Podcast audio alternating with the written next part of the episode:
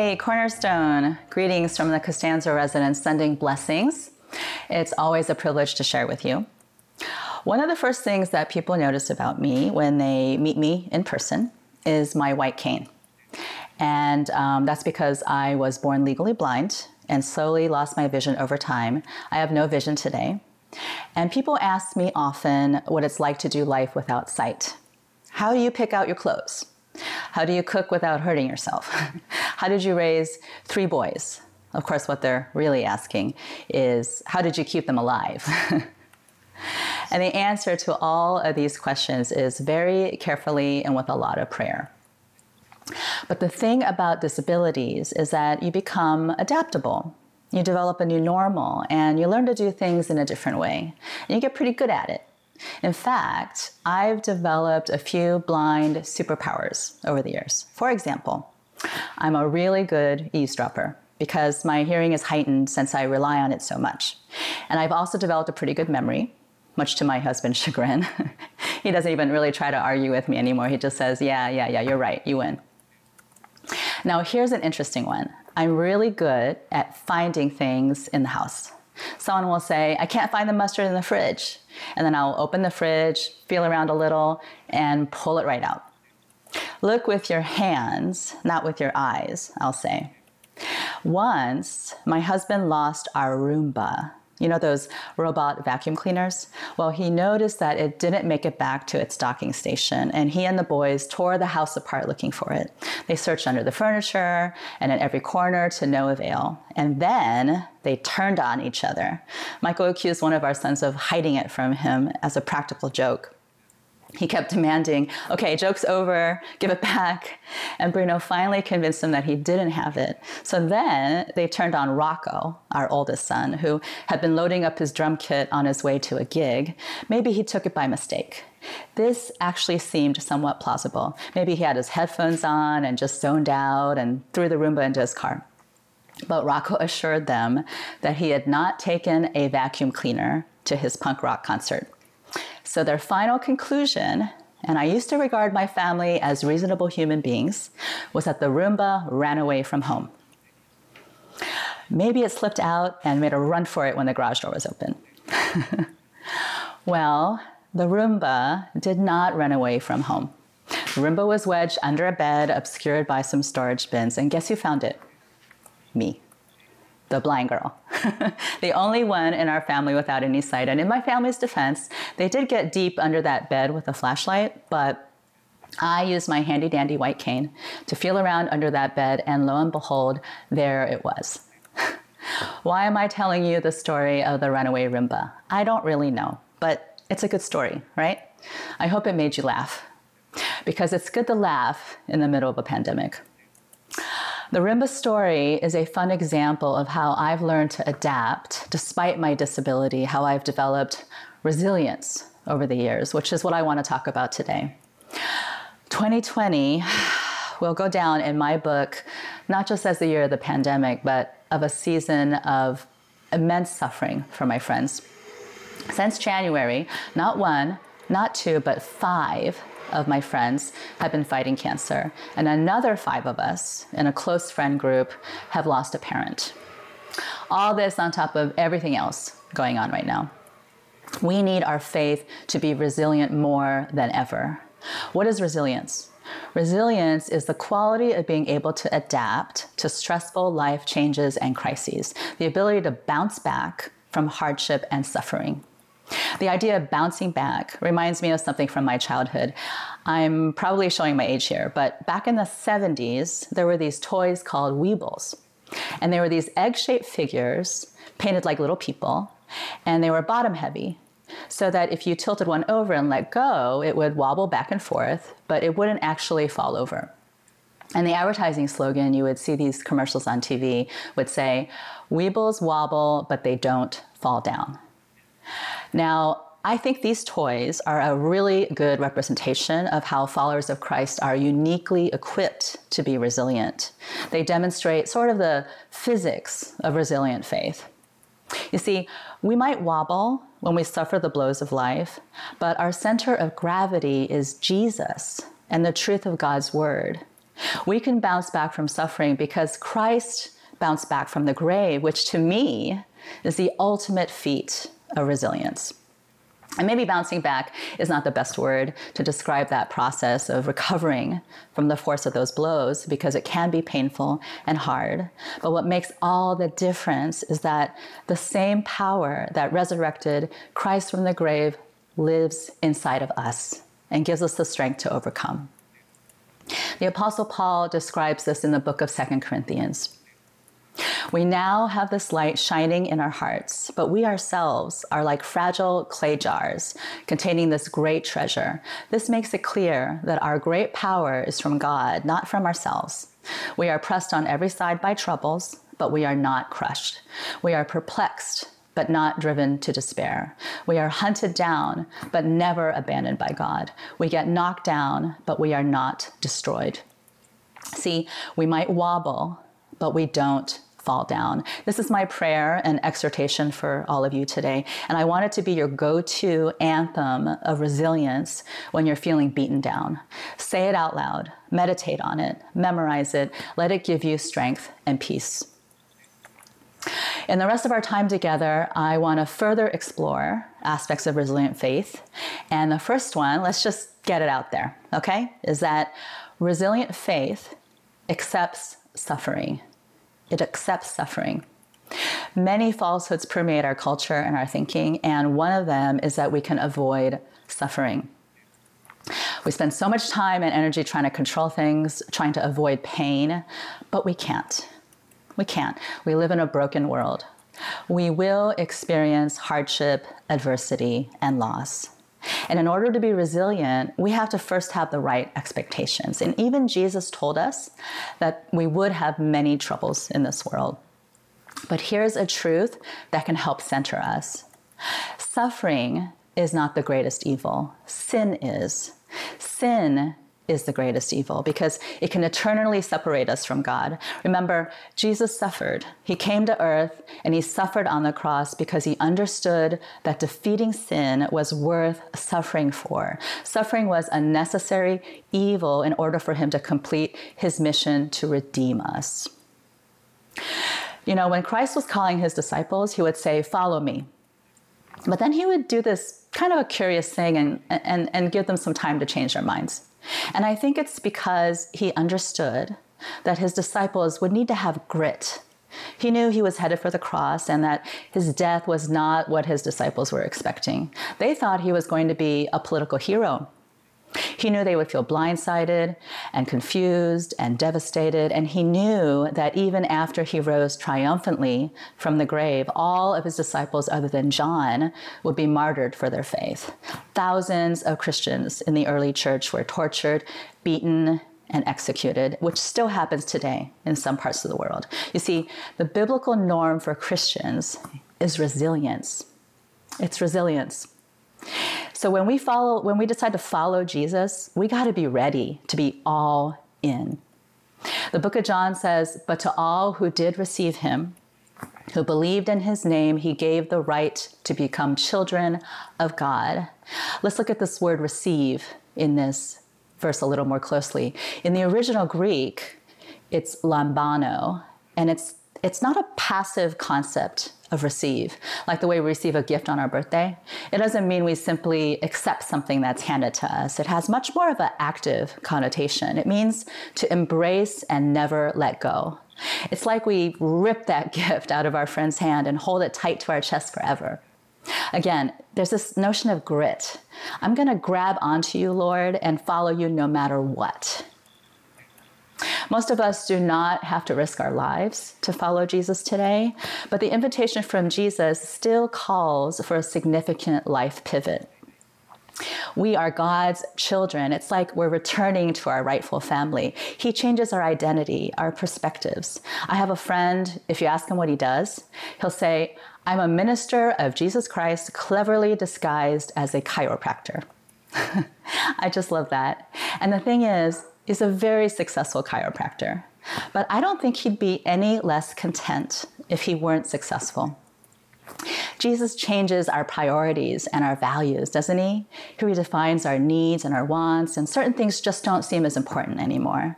Optimizing our wealth, comfort, and pleasure are no longer our primary goal. Here's another falsehood that life is all about achieving and accumulating and maximizing personal gain.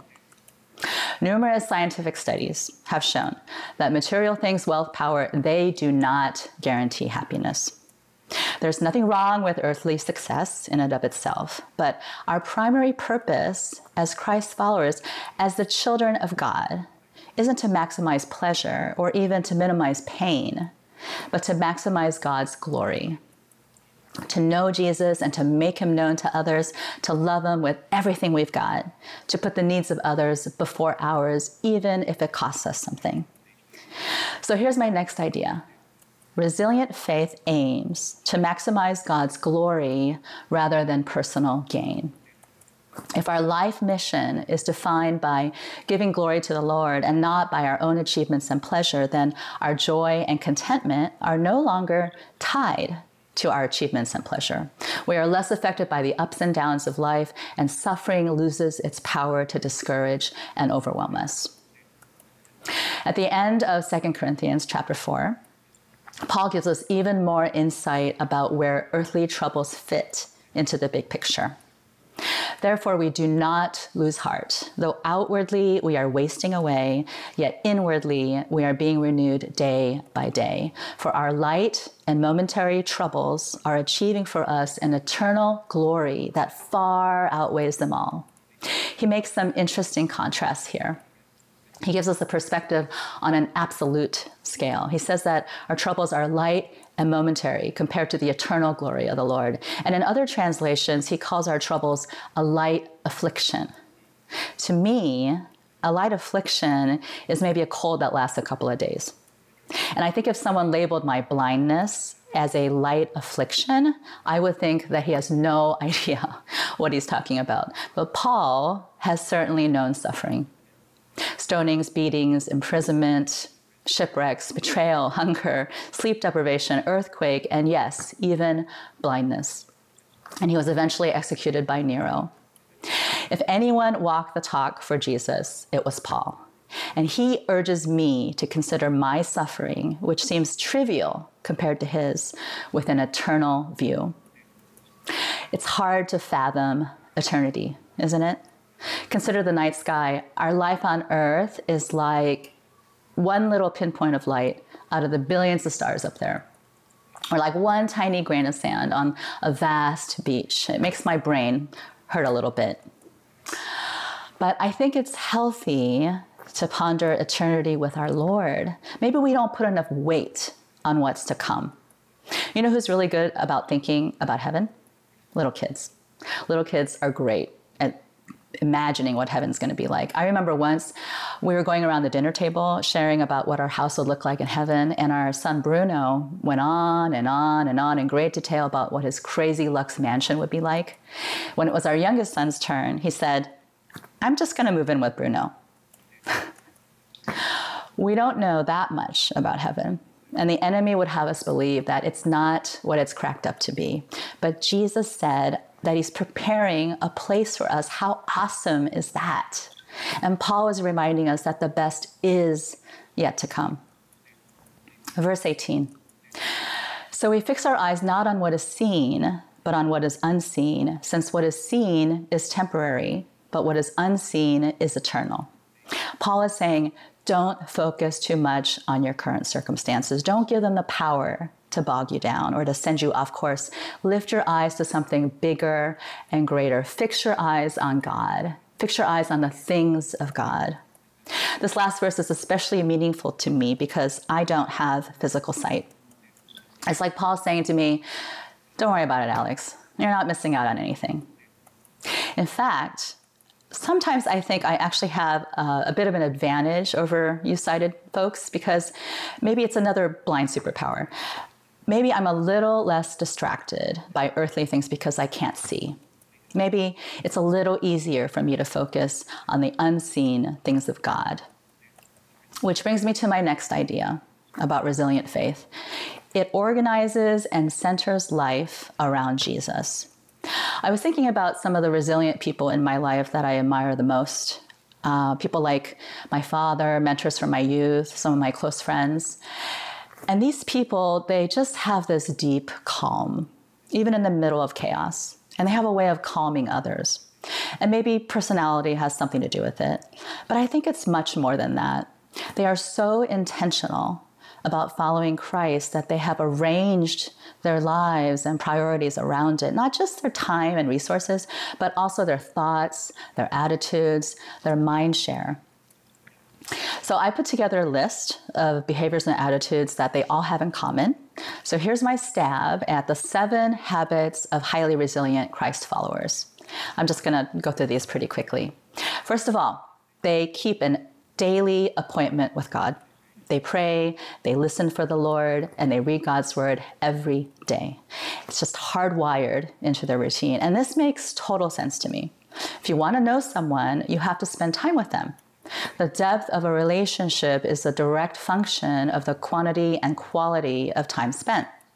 So, the better you know the Lord and His character, the easier it is to trust Him during difficult times. Number two, they are laser focused on not sinning rather than not suffering. They understand that the Lord hates sin. So they constantly do a heart check. It's kind of like doing spiritual cardio. They ask the Lord to search their hearts and to reveal anything that needs correction or confession, and they refuse to let sin come between them and the Lord. Number three, rather than complaining, they are curious about what God is teaching them. They seem to always want to grow in the Lord. And even during hardship, they don't ask, why is this happening? But rather, what is the Lord teaching me through this situation? Number four, they practice fasting. Fasting is when we abstain from food or media and put that time aside to hear from the Lord, especially if we're seeking guidance on a specific issue in our life. Fasting also builds self discipline because we're deliberately sacrificing something that we normally enjoy. Many people in the Bible practice fasting, including Jesus. Number five, they invest in Christ centered relationships. Relationships with other believers are a priority. Maybe they're in a Bible study or a small group. They disciple and mentor others, and they are always ready to share their faith story with those who don't know Christ. They serve others without expecting anything back. In fact, number six, they help others even when they're suffering. Now, this one seems a little counterintuitive because shouldn't you just take care of yourself and let others help you when you hit a rough patch? And it's true that there will be seasons when we need to rest, but there's something about helping others in the midst of your pain that unlocks new perspective and hope. Proverbs 11:25 tells us, "Whoever refreshes others will be refreshed." And last but not least, they practice gratitude. A grateful heart is a resilient heart. Resilient faith grows over time. It's a process, but it takes intentionality.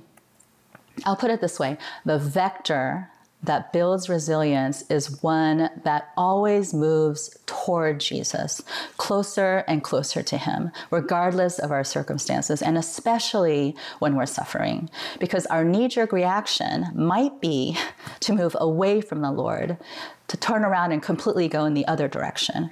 Maybe we're angry or we just don't understand what He's doing. And in that wobble, well, that's when we're vulnerable resilient is not the same thing as impervious. It doesn't mean we don't feel the pain or have doubts. Sometimes we begin to lose hope. We question if God really is good all the time, or maybe we feel like He's abandoned us. He doesn't seem to be answering our prayers.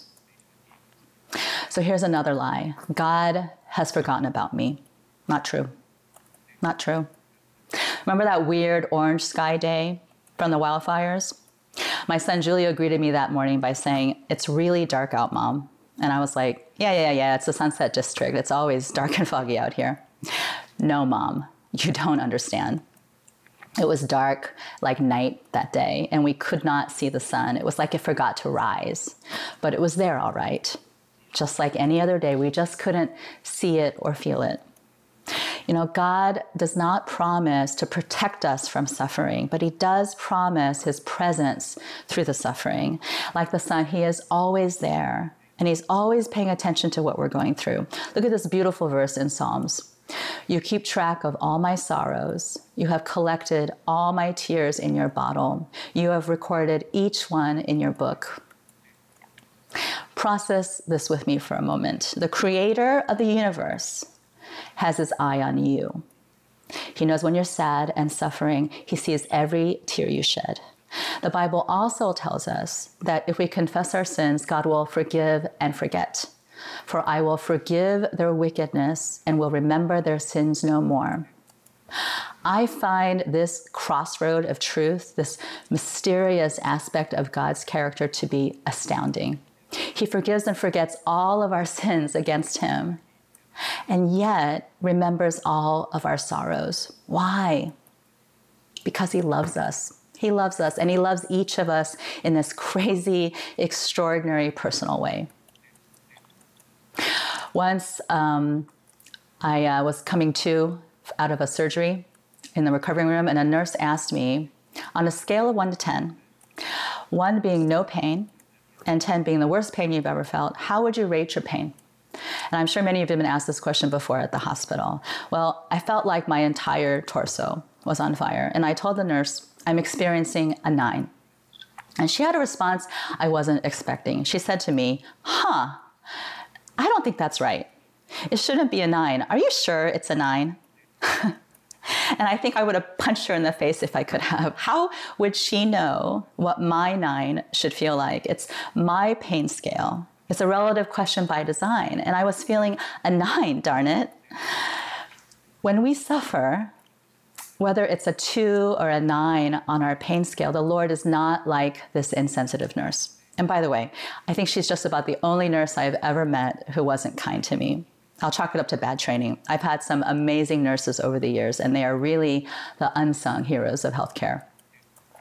But when we suffer, God doesn't put our pain on an absolute scale. He doesn't say, Oh, suck it up, Alex. You are definitely not a nine. What you're going through is more like a three. It's not like you're hanging on a cross or anything. No, no. He never minimizes our suffering. He is the God of compassion. He suffers when we suffer. He meets of us, he meets each of us where we are. He says, "Hey, I've been there. I know how you feel. Jesus can fully empathize with us because of all he suffered when he was on earth. What an amazing God we worship. In the grand scheme of eternity, our troubles are like a light and momentary affliction, and yet Jesus says, I'm not here to rate your pain. I understand your pain. I'm here to be with you and to give you the strength to get through the pain. We lost Michael's mom just about a year ago to brain cancer. She was diagnosed and gone within just two months. It was totally unexpected, and our family is still grieving today. Well, a few weeks ago, Michael's dad, Vince, received a stage four cancer diagnosis of his own, and has begun treatment with not a great prognosis. Wow, more cancer. And so quickly on the heels of my mother in law's passing, this is round number three for him. Our family is certainly no stranger to cancer, and I was teasing him, You know, Papa, it's not a contest. and that made him chuckle. Like I said, it's good to laugh.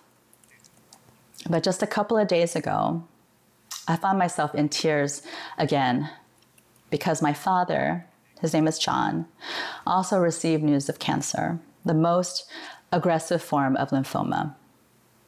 And we don't know if he's physically strong enough for treatment. I'm very close to my dad. He's like my spiritual hero. Dad, if you're watching, I love you so much. You know, for me, it's harder to watch a loved one suffer than to suffer myself because I feel so helpless to help them. And that's how Michael and I feel right now. Both of our dads are on the East Coast and we feel so far away. Perhaps you too are facing a season of suffering and you feel helpless also. I want to share a scripture with you that's really brought me focus and comfort the last few weeks. Romans 12 12. Rejoice in hope, be patient in tribulation, be constant in prayer. It's been like my resilience playbook. I really like this because it's so practical. It gives me something to do. I know God is in control, but I can do my part. I can rejoice in hope. God calls us to be a joyous people. Even in the midst of suffering, we still worship Him, we still praise Him, we still thank Him for all He's done, for all He's going to do for us. We don't let the pain steal our joy. Be patient in tribulation. The Lord will calm our hearts. He will reveal himself at the right time. We just have to be patient. And sometimes that means getting through one day at a time, and sometimes even just one minute at a time. And although the idea of being patient sounds passive, it's not passive at all. It actually takes courage and effort to wait on the Lord, to not give up, to fight the lies we hear in our heads and replace them with the truths of God. And finally, be constant in prayer. We don't have to hold it all in, people. We can bring it all to the Lord. And I've been on my knees and I've asked all my spiritual first responders to pray with me. Ask your friends to join you and pray for them as well.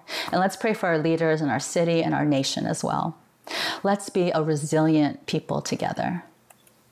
So here's my last idea resilient faith chooses to trust the Lord unconditionally. Unconditionally. Let's maintain eye contact with the Lord instead of pulling away. Let's cling even more to his character, his faithfulness, his love. He loves us unconditionally. Let's love him back by trusting him unconditionally, even if there's a pandemic, even if we lose our job, even if we get a cancer diagnosis, even if it feels like the sky is falling.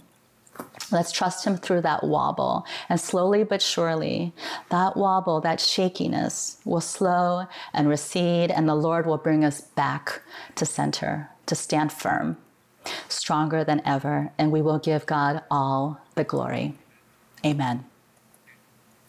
Amen. In the moment, the band's going to do a closing song, and then PT will close up for us. Uh, just a quick reminder and a thank you for continuing to give faithfully online if you're able. Blessings to you.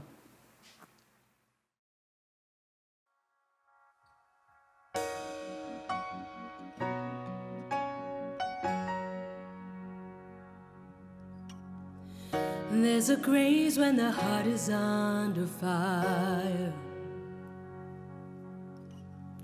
Another way when the walls are closing in.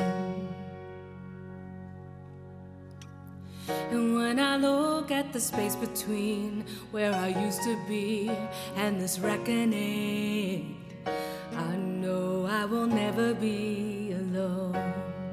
There was another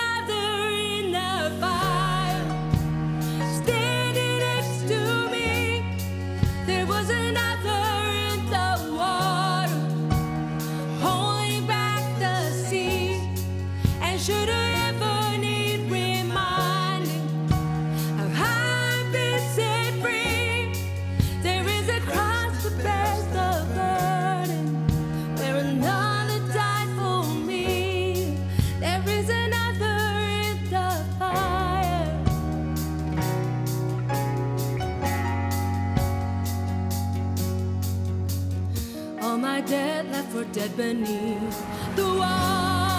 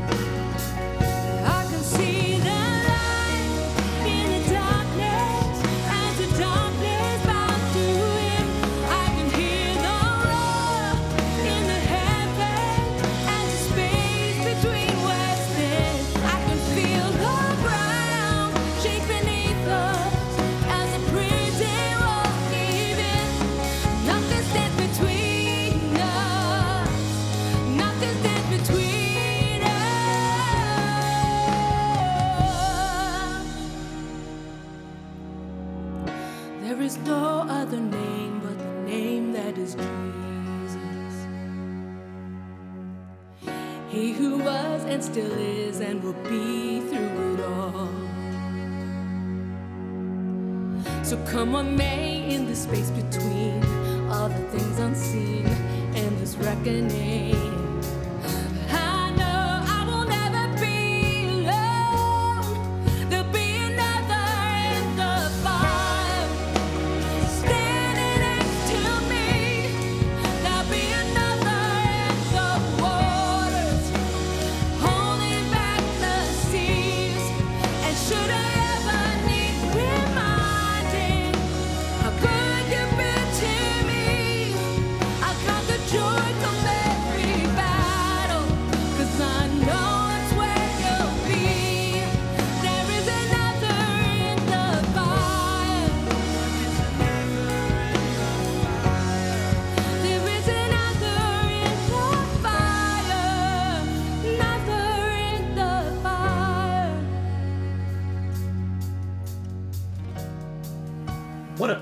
Reminder that we are to trust the Lord. The idea of placing our concerns into His hands, even when life is hard. And I think we've just had a chance to hear from Alex share so vulnerably about some of the challenges that she and Michael and their family are walking through. And it's very important, I think, loved ones, that we remember that in this time, where again everybody's yelling and posting things and making judgments and assessments and we're all being forced to take sides that in this particular season and era there are people hurting all around us. People who need our love and attention and prayer. And we can't do that when we're all anxious inside. We can't.